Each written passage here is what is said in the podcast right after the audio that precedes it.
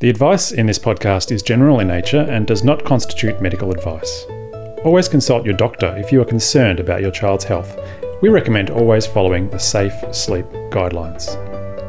In the spirit of reconciliation, Dr. Fallon and Dr. Laura acknowledge the traditional custodians of country throughout Australia and the continuation of cultural, spiritual, and educational practices of Aboriginal and Torres Strait Islander peoples. They pay respect to their elders past and present and recognise that sovereignty was never ceded. Welcome back to Brand New Little People. I'm your host, Dr. Fallon Cook, and I'm here with my colleague, Dr. Laura Conway. And this podcast is all about the ups and downs of early parenting with a particular focus on sleep and settling. And I have to apologise this week because there's going to be a lot of background noise from my children. We've all caught this horrible cold. There's kids running around, they're playing games and, and all sorts of things. Um, my middle child, he's completely fine, but he actually spent last night in hospital with asthma. And my husband took him in and spent the night with him. And Laura, that really got me thinking about how we share and divide household tasks. And my husband and I are certainly not perfect at sharing mm-hmm. every task, but you know, I was thinking last night about how great it is when you've got kids who just know that both parents are able to, to do things like taking mm-hmm. them to hospital. Um, we're both reliable and present, and yeah, we make mistakes all the time, but we kind of work as a team to constantly adjust, you know, who's doing what so that, mm. you know, we each feel like it's a reasonably um, fair um, and equal um, sort of contribution that we're making to the parenting. But it, it doesn't happen overnight, and that's no. been a real work in progress over so, so, so many years. Um, what have your experiences been like, Laura, in kind of managing all the, the wildness that comes with parenting?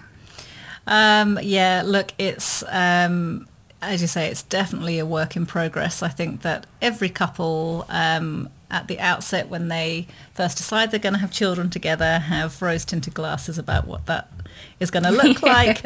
Um, and yeah. uh, if you're um, not really vigilant, you can start to fall into really gender stereotyped roles.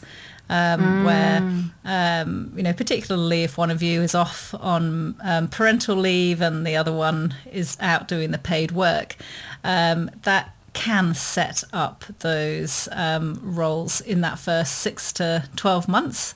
Um, and mm. when then the parent who was on parental leave goes back to work, it can be a bit of a shift to then um, divvy up some of those household tasks that had fallen to them during the time of parental leave. Um, yes. Yeah. Oh, it's so challenging. It, definitely one parent often becomes the kind of default parent. And mm. I mean, that puts a lot of pressure on that parent um, to just always be on top of everything. I yeah. think that's, you know, a huge challenge. And trying to almost sort of break the roles and redistribute the kind mm-hmm. of household tasks and the mental load that you're carrying um, requires some really honest and open conversations from yeah. both parents. Yeah, it does. Mm. Well, I'm sure we've said it um, on this podcast before, Fallon, how uh, it can be really helpful for parents to think about how um, one parent might have a paid role that they go to during the day, and the other parent mm. um, doesn't have a paid role, but they have the role of um, looking after the baby or the toddler during the day. Um, and then at the end of the paid working day, both parents come back together, and then together they need to then manage the household and the babies and toddlers whilst they're together in the house overnight. So it's not that mm. the parent who is doing paid work can then shirk all responsibility and say, well, I've been out working all day, because actually the other parent has also been working. They're just not getting paid for it, but doing very significant work, mm. keeping somebody alive. um, yeah, just raising the next generation of humans. that's all. Uh, and so uh, it can, um, because it is a bit of a push against what expectations have been today in our society, um, I think for parents to um, make, they had to really make a conscious effort to um, discuss what is going to be fair and equitable in their family, um, and not mm. just for themselves and their own well-being, but because how they parent and act together um, is modelling what is expected for the next generation for their children. Um, And I love how in the situation that um, you found yourself in yesterday, um, your partner uh, took your middle child to hospital. And I'm sure that your middle child and your other two wouldn't even have batted an eyelid at that. It would just be, oh yeah, well, mum and dad have made that decision. And Yeah. so, and, and it's not any big deal. And um, your partner wouldn't have been getting any extra accolades for like, wow, well, things must be really serious if dad's the one who's doing this. It's just, well, that's just the way um, things work in this family, that you are a, a team um, of parents. Yeah, and I wonder, I haven't asked him because he's sleeping, which is fair enough. He's been up all night long. Um, but I do wonder how many, you know, we've all seen it, like the um, the people, you know, when they notice dad's parenting, who go, Oh, aren't you such a great dad? Look at you here in the hospital being a parent. you know, like they get such a fuss made over them. Um, you know, we don't get that as mums a lot of the time. no. Um, but yeah, yeah, things are slowly changing. I think what um, you know, really, uh, what I've seen actually a lot lately in clinic are examples where within the family there's a couple who one of them has a very legitimate reason for not being able to do their sort of half of the parenting overnight. Um, and then navigating that can be really challenging. Um, particularly i mean look if it was something you know like a, a parent who has a physical disability like you know if they have an amputated arm well yeah patting a baby to sleep in a cot pretty hard to do. We Yeah. might let them off the hook on that one. But when there are invisible disabilities so mm-hmm. things like could be mental health difficulties. Some parents are on, um, you know, really heavy medications that sedate them, so they just can't possibly be up at night doing the settling. I mean, there's a whole host of very legitimate reasons why you might not be able to contribute to that nighttime um, settling. And what I was talking about with these families was what they can do instead. And what I always say is you don't need to think about splitting each individual task 50 50. So you each take 50% responsibility for it. Um, it's just that overall, with that mental load and the physical load, all the things that need to be done in a household, that should feel fair. So, if, for example, you're a parent who has to do all the nighttime settling because you have a partner who has a legitimate reason for not being able to contribute to the nighttime settling, then what else can they do to make up that 50%? percent So, mm-hmm. will they be sterilising all the parts in the breast pump, um, sterilising the bottles, doing all the laundry, doing all the nappy changes? Like, what? How are you mm-hmm. going to divvy that up? Because you don't want one parent to feel like they're just constantly having to carry most of the load mm-hmm. That's where resentment starts. Yeah. Um, and once that kind of wiggles its way in, it's really challenging. Not Yeah. impossible, but challenging to overcome that Yeah. level of resentment. And a lot of the families that we see in clinic and the families who are buying Sombelle are first-time parents or they're just at the very, if they're not first-time parents, they might be, um, have some uh, slightly older children, but they're often at the very start of this journey. Oh God, I hate that word. um, they're right at the start of this where they are working out what's going to work best for them. Um, and so it's a really good time to be having these discussions. Um, and uh, if you are in a scenario like um, Fallon just described where um, you know that um, you would like to bring some changes about with your baby or toddler's sleep, um, but your partner is not going to be able to be involved overnight, then um, I'd be sitting down with your partner, going through the options um, that are presented in Sombelle for how you might be able to make the changes to your um, little one's sleep and have an honest discussion about what's going to be the most appropriate and feasible approach for you to do. Um, it might be that you decide that you, since it's all going to fall to you, that you need to do something really quick um, and you might choose one of the approaches where we see major changes within a few days. Alternatively, you might say, I know that I could only ever do a really quick approach if I had hands-on support from my partner. Um, and because that's not going to be possible because for whatever reason they're not going to be able to be involved then that means that you're going to take a much more gradual approach and so then between you and your partner, you understand that the approach that you're going to take may, um, it may not be for something like four to six weeks before you see the major improvements that you're aiming for. Um, and if that is the case, you agree on it together that you're going to go with a really gradual approach, but it is going to take quite a long time. And that will mean that you may be um, a bit tired for um, some time.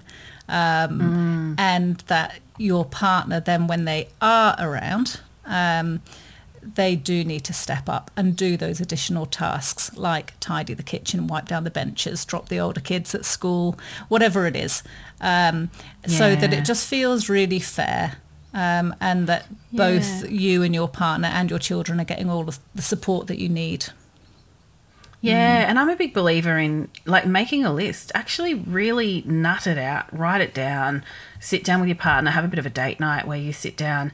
And what I always suggest is put the things on on your side of the list, your tasks. Put in things that you actually really enjoy doing because there's always some household tasks and we don't mind. Like, um, what are yours Fallon? quite.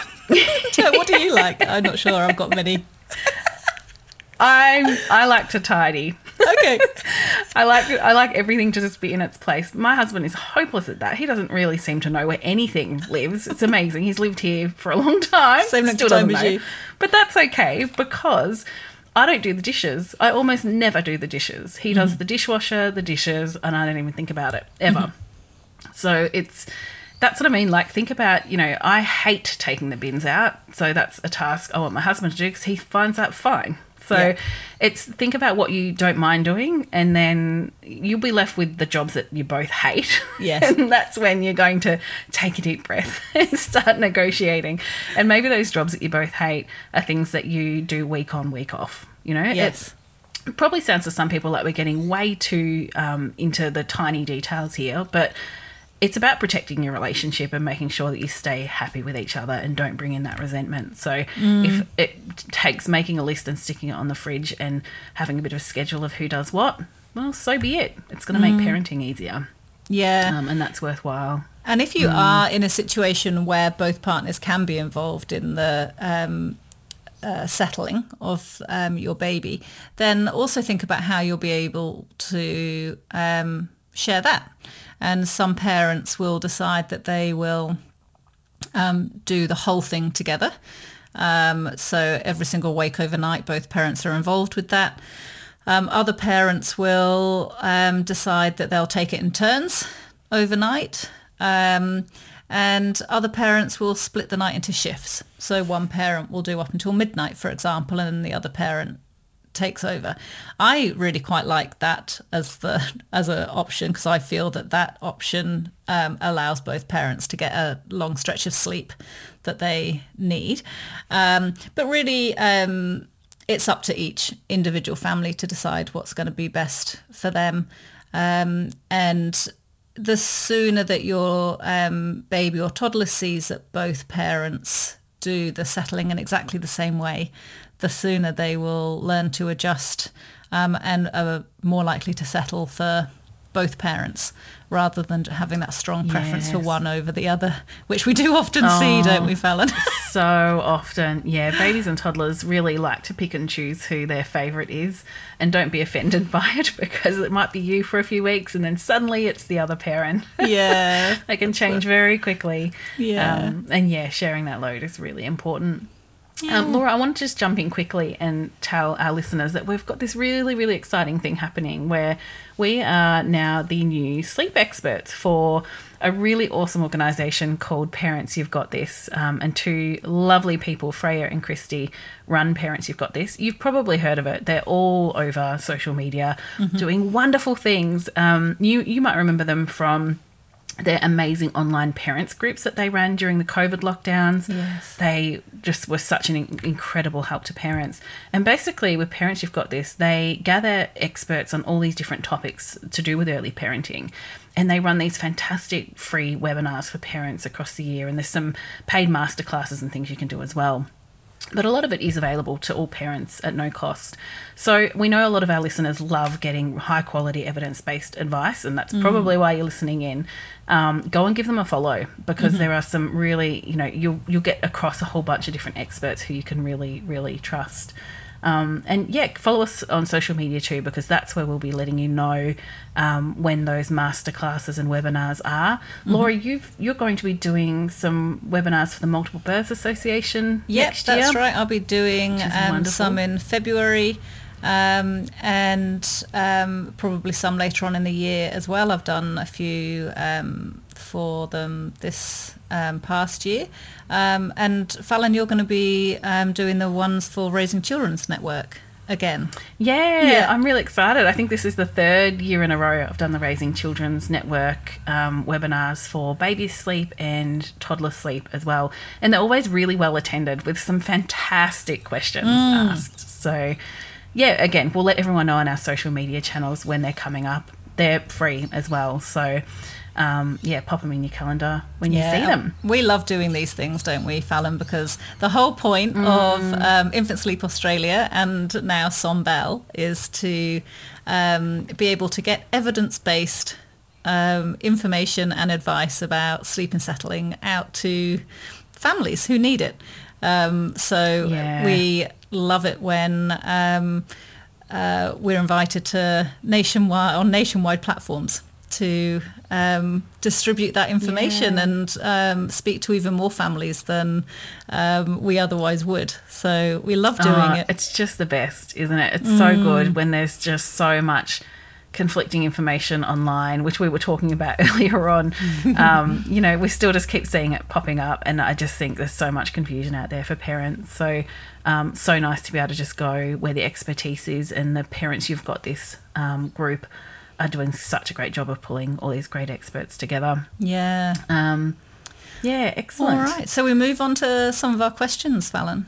Yeah, there's some Yeah. great questions that came through this week. Do you want to start. Laura? Yeah, I'll start off. So Rach um, sent an email which starts with some really lovely feedback on Sombelle. Um, so thank you, Rach. We love um, reading um, how families have enjoyed Sombelle. So Rach says, firstly, like many before me, I wanted to say thank you so much for Sombelle and the podcast. I purchased the program when my daughter was four months old after she had been sleeping for long stretches and then did the classic thing of suddenly having strong preferences. Being a physio and having a science background, it was so reassuring to have such an amazing program with evidence-based strategies, but also human compassion and common sense built in. The podcast too has been such a perfect complement to the program and has helped reassure me as we have gone along and continued the trial and error of parenting. Isn't that lovely, Fallon? Uh, it is well done, Rach, Yeah. and thank you so much for that feedback. It it just means the world to us. There's not a, we would never see an email like this and be like, oh yeah, whatever. Like we we always go, oh look at this one, how lovely Yeah. is it? It really really makes our day. so thank you. so, Rach, on to your question. So, Rach says, My question is around the sleep diary. I have been tracking her daily rhythm on and off since I started your program, and it's been useful. Something I have always wondered, though, is when you are completing it, do you wake them up or let them sleep as long as they want? For example, I'm pretty sure that my baby only needs two naps of up to an hour each and then 11 to 11 and a half hours overnight.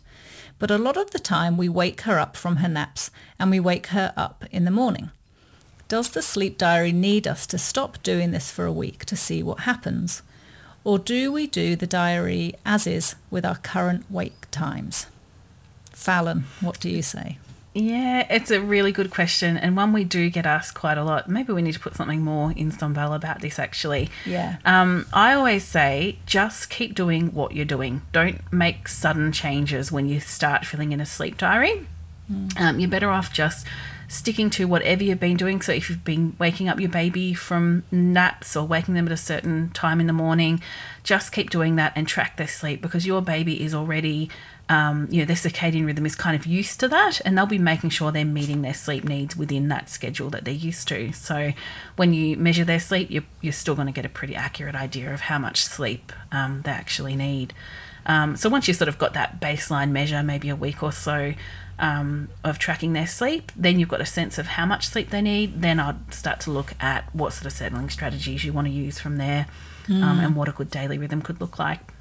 Yeah, yeah. The only thing I would add there, Fallon, is that Rach, if your daughter seemed particularly um, grumpy and, and unhappy during the day, um, so from the point that she wakes up all the way through most of her wake time until she goes down to sleep, then um, it may be that she isn't getting all the sleep that she needs. But actually, there's nothing that you've said, Rach, in your email that would suggest that is the case. Um, so um, mm. she, in all likelihood, is getting all of the sleep that she needs. Yeah, good. Um, Michaela also emailed us and she says, My little girl has always been a contact napper. She was very clingy from the get go, wouldn't even go into her bassinet, and I ended up co sleeping for the first six weeks, which I never wanted to do. oh, so many parents have come before you with the yeah. same story, Michaela. yeah. we, we go into parenting with all these ideas, and sometimes it just doesn't quite go to plan. Um, so Michaela says, I'm trying to work on cot settling, but it's such a huge departure for her. I'm really struggling. I'm also finding it hard to figure out her own unique sleep requirements as she will nap for a really long time on me. I've tried transferring her to the cot asleep. She will last about 10 or 20 minutes before waking up. And when I try patting her to sleep, I just can't get her mm. there. I've done it once or twice randomly, so I know it should be possible, but she just stays awake and eventually gets really upset. I guess my question is how best to proceed. She goes and goes and goes until she is overtired with no tired sign, so she will really fight the cot settling. We have sleep associations of patting her and saying shush, and she has a dummy. I tried starting with the first nap of the day and the bedtime settle, as she does sleep in her cot overnight, but just haven't had any luck. I'm using the slow fade approach, but at the moment it's beyond slow and it's basically not happening. When I try picking her up to calm her down and then put her back in the cot, she falls asleep super quick, and then putting her back down wakes her up. Any advice? Oh, that's tough, Michaela. I'm just going to send you a very gentle virtual hug. Yeah. That's, really challenging. Yeah, that is mm. hard. Um, so hang on, how does she say how old she is? Her daughter is now. I'm just having a little look to see. No, no, it doesn't. No, no, it doesn't say. Okay. Um, all right. Yeah, it does sound really tricky, Michaela. So let's break it down. There's a few things, a few questions within that um, email. Um, the first is that you're finding a bit, uh, you're, you're, a bit unsure about what her new unique sleep requirements are. Um, so I think really the um, answer to that is the same as um, what we um, just said for Rach. So for a week, just log, just carry on doing what you're doing at the moment and just log her sleep. So if sometimes she's contact napping, just log that. Um, if other times you're popping her down in the um, bassinet, oh, she must be quite little if she's in a bassinet, um, then just log that sleep. Um, if it's only, you know, she might hmm. sleep on you for 10 minutes before you put her down and then she's doing 20 minutes in the bassinet. She's probably basically doing one sleep cycle. Um, so just log all of that, mm. log all the overnight sleep, and it's highly likely that as long as there aren't any physiological factors um, impacting her sleep, that she would be getting all the sleep that she needs. Um, it's just in a few different places that she's getting that sleep. Um, once you have got that data, then you will have a, um, a much clearer understanding of what her needs are. Um, and um, then you'll um, probably feel a little bit more confident um, about then mm. determining what is going to be a suitable um, rhythm for her day. Since she's in a bassinet, I'm assuming that she must be maybe she's about four months old, Fallon. Um, I suspect she's a little yeah. baby. Doing the slow fade approach, that's from the four to 12 month program, so probably four to six months would be yeah. my guess. Yeah. Um, so she might be on three naps a day, perhaps. Um, and um, if she's on more than that, um, what we often see when it's taking a long time for a baby to settle in the bassinet, even when you've been, it sounds like you've done a great job, Michaela, introducing the patting and the shushing and the dummy. So she's got some good sleep associations. Since it is taking her a while to go off to sleep um, in the bassinet, and sometimes you said that she will stay in there awake for quite a long time um, before she starts crying, um, it's quite likely that she is going into the bassinet a little bit sooner than she needs. Um, but once you understand what her unique sleep requirements are by logging her sleep for that whole week, um, you'll be able then to um, f- uh, trial a particular um, rhythm um, for you know around about a week. If it is taking her say 20 minutes or so to go to sleep for her naps, then I'd be looking to push out that nap time for about 15, 20 minutes. So you're actually putting her down at the point that she would be going to sleep. So you're not spending all of that time trying mm. to settle mm. her. Um, Fallon, do you have any other thoughts? Yeah, I think the real key here will be looking at what her unique sleep requirements are. And once you know what figure you're working with, you can look through your Sombelle. There's a whole bunch of example different daily schedules that you could try to work on and see if one of them is a good fit um, for your baby. The benefit of that is just that you know it can take a week to really get them into that rhythm. So don't worry if at first it's a bit of a disaster and might not quite go to plan. Mm. Um, but over the course of a week, your baby's circadian rhythm is going to come to expect naps at particular times of day. Um, and when you go to put them down at that time, they're going to fall asleep pretty quickly. So that can make settling in the cot a whole lot easier because you know you're putting them down when they're really ready for it and they're expecting it. If naps are happening at random times every single day, then their sleep pressure isn't rising and, and falling at predictable times mm. every day. So it's always going to be guesswork. You're never mm-hmm. quite going to know are they really ready or not? Or are they just cranky? Mm. Um, it becomes really challenging. So I would say look at the sleep diary, look at how much day sleep, uh, total sleep rather, they're having, and start to work towards that within the daily um, schedule. Um, and then with using the slow fade approach, if when you pick her up, she's falling asleep really quickly in your arms. That's what we want to have avoid happening. We want it to just be super consistent that she always falls asleep in her cot because if she's sometimes held to sleep, it might really confuse her. Mm. Um, one of the ways you could do this would be maybe starting to stretch out how long you pad her for before you pick her up. So maybe gradually increasing the padding. So instead of padding for five minutes and then giving a cuddle, maybe you're trying to push it gradually towards 10 minutes of padding before you give a cuddle. Yeah. And that's just going to put a little bit more pressure on your baby to try to settle there in their cot. Mm-hmm. Um, and if you know they're tired at that time because you've kind of worked towards a daily rhythm, um, hopefully you'll have some pretty, pretty quick progress um, it does take a bit of practice though, which is totally normal. Mm. Um, yeah. But yeah, it's hang in there, Michaela. Yeah. it will come together. Hang in, Michaela. Mm. You are. I mean, you're saying that she's going to sleep really quickly when you pick her up, so you're you're getting really close. So I think what Fallon is saying about just extending the length of time you pat her for um, is just going to mean that you'll be just getting her over the line. You'll be she you're patting her maybe for five or ten, um, maybe five minutes. You're patting her at the moment for Michaela, and then she's falling asleep when you pick her up for a couple of minutes. Um, so if you start to pat her maybe for six or seven minutes before you pick her up, you've just you've gone into the zone where she would ordinarily be falling yeah. asleep in your arms. Um, and then also think about how long you are picking her up for when you're giving her the cuddle, and perhaps look at shortening that so it's just a quick cuddle. If you're picking her up for two minutes, you might pick her up just for one minute before popping yeah, her back down. Yep. Uh, and I think with those two things, so mm. ensuring that you fully understand what her unique sleep needs are, um, having the predictable nap times each day, um, stretching out how long you pat her for before picking her up, and then when you do pick pick her up, just do it for slightly shorter amount of time. Um, I think that you're really going to get over the line, Michaela.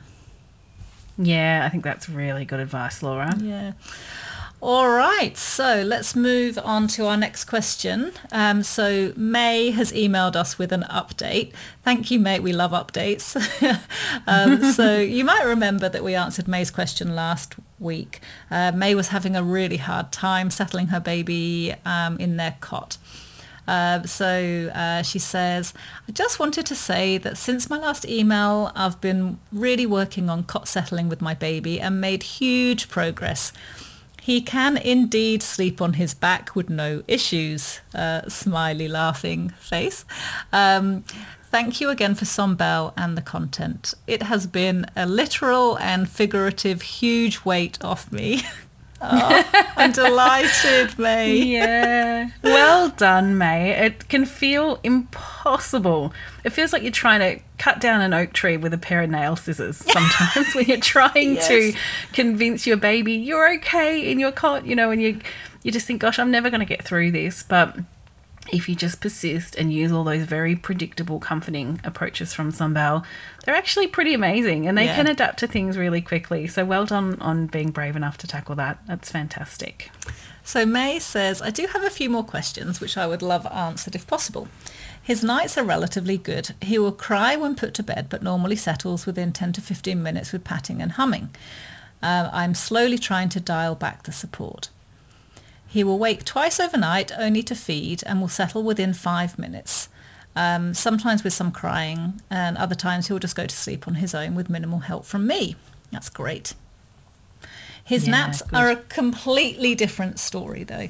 He is now nine weeks old and averages, excuse me, averages a total of four and a half hours in day naps, and they can range from 30 minutes to over two hours, and they are all over the place. Also takes me 20 to 30 minutes to settle him for most naps. When I put him down calm, he'll often be okay for about 10 minutes before working himself up to a cry until he eventually calms down again and goes off to sleep. Other times he cries whilst I'm zipping him into his swaddle.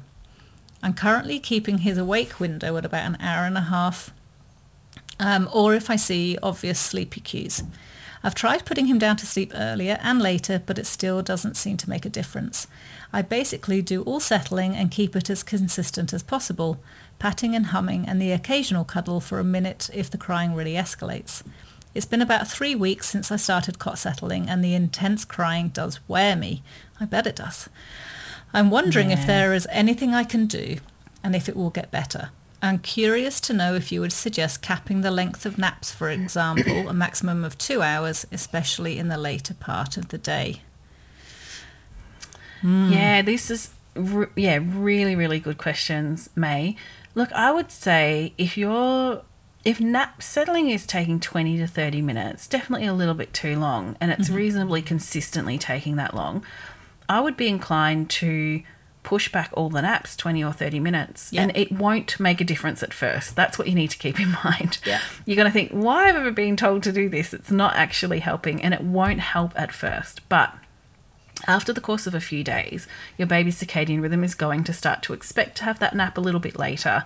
They're going to kind of fall into a bit of a pattern, and because you're only settling him for sleep when that sleep pressure is nice and high, because we know that after 20, 30 minutes he can fall asleep there. Mm-hmm. Um, so we know his sleep pressure is higher at that point. When you start to put him down at that point and you're still continuing with this fantastic, consistent settling that you're doing, there's a really good chance that it will start to come together and he'll start to settle quickly. Um, I think you're so close to having that breakthrough, May. So don't be afraid to just push out those naps by 20 or 30 minutes. It might mean that um, the naps push a little bit close to bedtime. So, absolutely, you might need to cap some of those naps just to make sure he doesn't overdo it with the day's sleep um, and interrupt his bedtime. So, it could even be time to drop down a nap. Um, you'll have to sort of have a look at how he's adjusting to that. Definitely in the later part of the day, I pretty much always say to families don't let the last nap of the day be a long one. Um, even if they had really short naps all the rest of the day, just let it be another short nap um, so that it really doesn't sort of push bedtime around um, too much. Yeah. Um, I think that's. What do you think, Laura? Is there anything you'd add to that? No, I'll just say that since um, so he's only really little, nine weeks old, having four and a half hours total daytime sleep. Yeah, you might be looking at um, perhaps one. You know, I, I would suspect he would be on about four naps a day at his age. So it might be that one nap is an hour and a half, and then all the other three naps are about an hour each. Um, Yeah, that could be a good way to divide it up. yeah. Or if he has a two-hour nap, then he may have that last nap before bed might be a really short one. If he's only got half an hour sleep cycles, that very last nap might just be a half-hour one. Um, Yeah, yeah. yeah, good. That sounds like you're doing a really good job, Maeve. Really well done. Um, you're very, very close. The nights are a lot better, um, and um, the days are going to come good with a little bit more tweaking. So good work, and um, send us the next Yeah. update when you're ready. Yeah, yeah, and thank you for the lovely feedback. It really is fantastic. Um, Lucinda also emailed us uh, actually just before we started recording this episode, so she's going to get a very quick answer. Um, she starts with some lovely feedback on Sombelle as well, saying, Firstly, I want to thank you for your amazing program. And this is incredible, Laura. She said, We went from night waking every two hours and rocking to sleep to sleeping through the night within two days and self settling at bedtime. Oh Amazing. gosh. Well, Well done, done. Lucinda. That's great. It sounds like their baby was really ready for it. Yeah, really ready for those changes. yeah. So Lu- Lucinda says, We're just facing some hiccups that I would love advice on. She says, Our eight month old wakes between 5 to 6 a.m. and bedtime is around 7 to 7.30 p.m. He's begun refusing naps very strongly, screaming, kicking, arching his back when held, and pushing off me when I'm holding him. He will then take 15 minutes or more to settle being held and can't be put down after this without waking. He's recently been waking once overnight as well. From the program, this suggested to me that he might be ready to drop a nap. However, I just can't see a way that would work when he is often awake from 5am to 7:30 p.m. So sometimes he's really just fighting all naps, which is very challenging. Um, he's usually tired anywhere between two and a half to three hours um, after waking, and any longer, um, when I put him down, he's just really, really difficult to settle. For context, his sleep needs are approximately 12 and a half hours per day, and he has nine and a half to 10 hours of sleep overnight. It seems like the day is too long, and he wouldn't make it without having all three naps. If you could point me in the right direction to solve this issue, that would be amazing. Ah, well, Lucinda, thank you for your um, lovely feedback. Um, and I'm delighted that your nights are going so well. Um, okay, what you're describing um, really does suggest that your eight-month-old um, baby is ready to move to two naps a day. Um, when we think about um, what the signs are for a baby being ready to drop a nap, it includes um, any combination of the following. Waking early for the day, so you've got a tick there. Starting to wake overnight when previously did not wake, you've got a tick there. Starting to fight going to sleep for the naps, you've got a tick there. And sometimes skipping naps, and you've got a tick there. Yeah. So he is definitely ready to move to two naps a day. I can absolutely understand your reluctance to do so, Lucinda, and uh, we see this often in the clinic.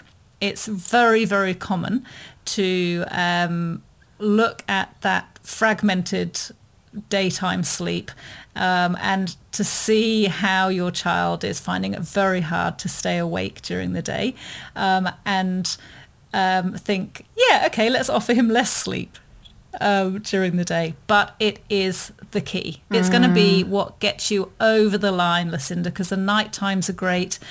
Um, At the moment, what I want you to think about is that just in the same way that in a couple of days you were able to improve the nighttime sleep, um, there's going to be a short period of time now for you where you move your eight-month-old towards the two naps. And it's going to be a little bit painful. It's gonna be really painful. for the first few days.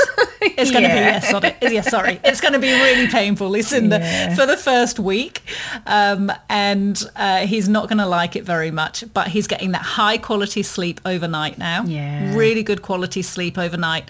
Um, so we know he's going to be okay. So what I would suggest is um, he's probably got about um, two and a half hours um, daytime sleep allowance from what you're describing. If he's having ten hours overnight. So you split that across two naps. Um, what you might find really helpful in that the first few days of moving him to the two nap schedule is he might have one nap that's an hour and a half, another nap that's an hour, and then you might need to give him a 15 to 20 minute power nap later on in the afternoon just to get him through until bedtime. Now that power nap is only, it's not a whole sleep cycle, so he's not going to like being woken from it. Um, so we only do it as a stepping stone. So it's just to help in the first few days where you're moving a baby towards um, a new schedule that you would use it. But then what's going to happen, Lucinda, is that as um, Fallon has described um, to, uh, in answer to some of the earlier questions, is that your son's circadian rhythm is going to um, adapt to this two nap schedule, is going to be expecting to go down for naps at those predictable times, and is going to be able to manage it really well, and therefore that need for the power nap will fall aside. Yeah. And after about seven days or so, he's going to be having two naps a day. Um, he'll be sleeping through the night again, and in all likelihood, getting through to six in the morning. Um, and your those early morning wakes will be a thing of the past. Yeah, and that's What do you think, Fallon? Well, that's the key, isn't it? It's you're stuck in a cycle at the moment where he has a night wake and or wakes up really really early. So then of course he's starting the day tired and seems to need three naps to get through the day. Um, but what we want to try and do is push a bit more sleep into his night time so that he wakes up more refreshed. Then he will cope better with just two day naps. So by you know pushing for two naps, you're helping to really drive up the sleep pressure at night time. He's less likely to wake, he's more likely to sleep in longer, and then he's more likely to cope better on two naps. But it's really hard to be in your position where you are now, Lucinda. I've seen so many parents just say, How on earth could I possibly drop a nap with my child like this? So choose your timing well. Um, I think actually, with the Christmas holidays coming up, so many families get prepared to make changes to sleep like this sort of change because you, you might have more family around to support you. Um, you know, if you're not juggling work as well, it certainly helps. So um, make sure you've got support around you. Lots of distractions. Visiting family is such a good distraction. Passing the baby around, that'll keep them awake. Yeah. Um, once you make that transition, things should yeah drastically improve. So well done on all your hard work. You've um you've come a long way, Lucinda, and it's just going to be another push, and hopefully you'll be there and over the line. Yeah, let us know. Send us an update like May did. Um, we'd love to hear how you get on. Yeah, absolutely. Please do. All right, so that's all the parent questions for the week. Um, I just want to remind everyone that we're currently doing our big summer sale on all of the Sombelle programs. There's a huge 30% discount um, running at the moment. I actually don't know when we're going to finish that sale, so get your skates on. It's going to go for a while longer, but um, but it won't last forever. So if you've been umming and ahhing and you're thinking, yeah, over Christmas I am getting this sleep or settling difficulty sorted once and for all, then um, now is a really good time to join us. Um, and you can be submitting your own questions too. Um, and just another reminder as well that we have introduced the option of some Sombelle members being able to book in for coaching calls, which will fast track you into our clinic. I think most Sombelle parents don't really need extra support from a coaching call, but some do have particularly difficult problems. Um, so if you're thinking, gosh, I really just want to talk this through with someone, um, they're, they're an option and they're coming up in January as well. And finally, it's Christmas next week, like a week today. Um, we're going to be taking some time off. Oh my God, Laura, I'm so looking forward to this. I'm I'm exhausted by this year. And It has been so full on. So we hope no one minds that we won't be recording an episode on Christmas Day. we'll be busy sipping champagne and playing with our kids and enjoying the world's most glorious mess, which is that mess of Christmas morning wrapping paper strewn around the house, kids screaming and running, and oh my god, I can't wait! I just can't wait. I really do love Christmas morning. um, so no, no episode next week. We're umming and ahhing about whether we'll do one on New Year's Day. Um, what we're going to do is just see how many parents send in questions. So if a lot of questions come in, um, well, we might you know step aside from our champagne glasses. record something for you. But if there aren't too many questions coming in, we might just, um, you know, reply to you on email or let it roll over to the next week.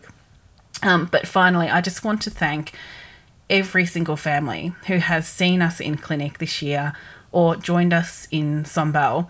It has been the greatest joy, the absolute greatest joy, hearing all of your amazing stories of how you have recognized that things could be better. Um, you've gone and sought support and you have turned things around for your whole family.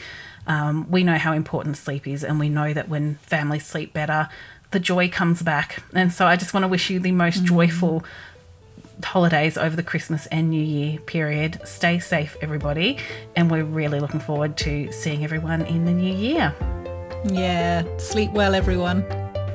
Bye bye. If you need help with your baby or toddler's sleep or settling, you need Sombelle.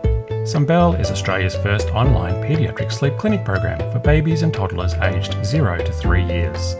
It contains all the best resources from the sleep clinics at Infant Sleep Australia, so you can rest easy and so can your child. To find out more, click the link in the show notes or visit sombelle.infantsleep.com.au.